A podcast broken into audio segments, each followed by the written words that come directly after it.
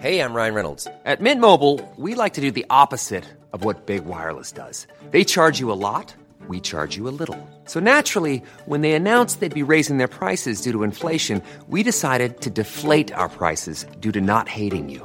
That's right. We're cutting the price of Mint Unlimited from $30 a month to just $15 a month. Give it a try at mintmobile.com/switch. $45 up front for 3 months plus taxes and fees. Promo rate for new customers for limited time. Unlimited more than 40 gigabytes per month slows. Full terms at mintmobile.com.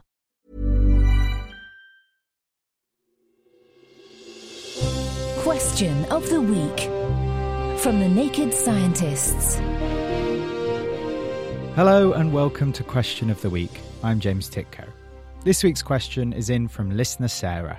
I live in an area with a huge number of mosquitoes that I take every opportunity to kill.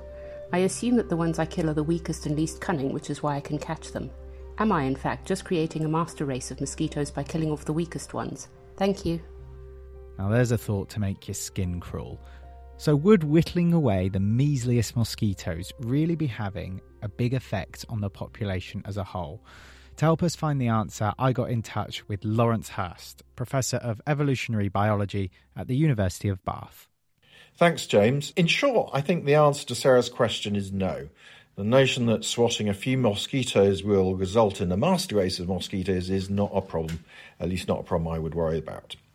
So it is known that broad-scale measures in which a sizable proportion of the population, and note sizable, are affected and can cause rapid evolution. For example, hunting for prize specimens of a number of species, mouflon, for example, or elephants, for large tusks or large horns has led to selection, for example, favouring shorter horns or shorter or indeed absent tusks.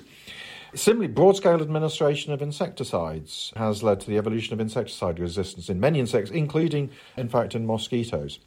Now, the difference between these situations and the mosquito whacking that Sarah is evoking is the scale of the enterprise, meaning the proportion of the population affected. So you're right to deduce, Sarah, that swatting the weakest and least cunning mosquitoes might mean the mutations associated with these characteristics are not inherited by as many future generations. However, the reason that this case is different from the others is that a minuscule proportion of the population is affected.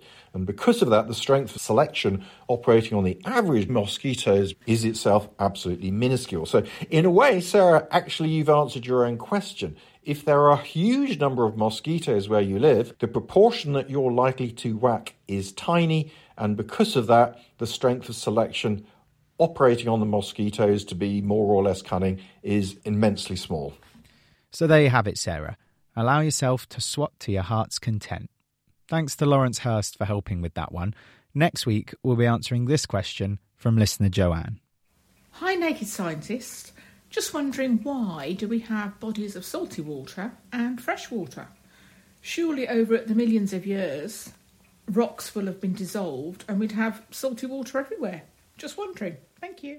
If you have any thoughts on what we discussed today here on Question of the Week, please tweet us on @NakedScientists or log on to the forum on our website to join the conversation.